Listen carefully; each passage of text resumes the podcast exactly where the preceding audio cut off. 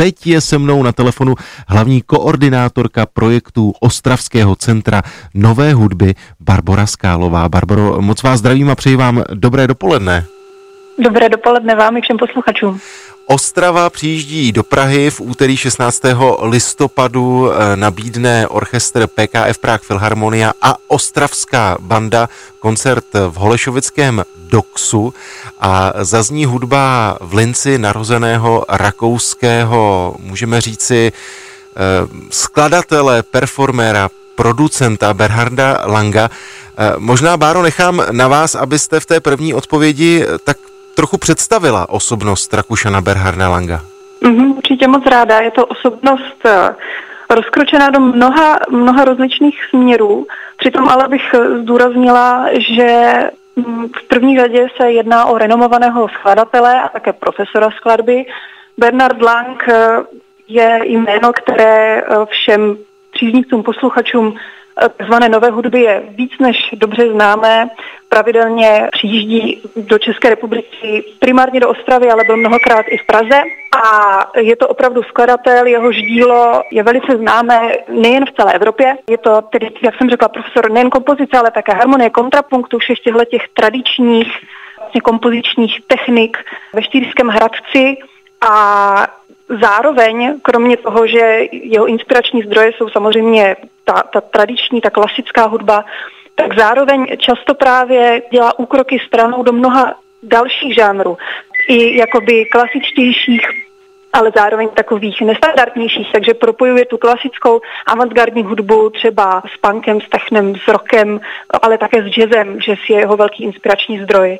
Jeho jiným obrovským inspiračním zdrojem je nicméně také filozofie, která se velice úzce propojuje s těmi jeho kompozičními technikami. Můžeme našim posluchačům prozradit, jak ten úterní večer v Doxu bude vypadat, co za skladby a vlastně v jakém obsazení nebo v, jakém, v jaké interpretaci v Doxu zazní? Určitě, tak eh, všechny tři skladby vznikly v posledních pěti letech a propojuje je koncept, který Bernard Lang velice rád ve svých skladbách využívá a to je koncept eh, jaksi smyček, neboli anglický loops. Všechny tři skladby zároveň jsou odkazem na jiné hudební velikány a myslím si, že i na právě kombinaci těchto tří velikánů půjde vidět, jak, jak široké jsou tyho inspirační zdroje, protože první skladba má podtitul tedy Smyčky pro Ludvíka, to je skladba inspirovaná nikým menším než Ludvíkem van Beethovenem a je to vlastně klavízní koncert.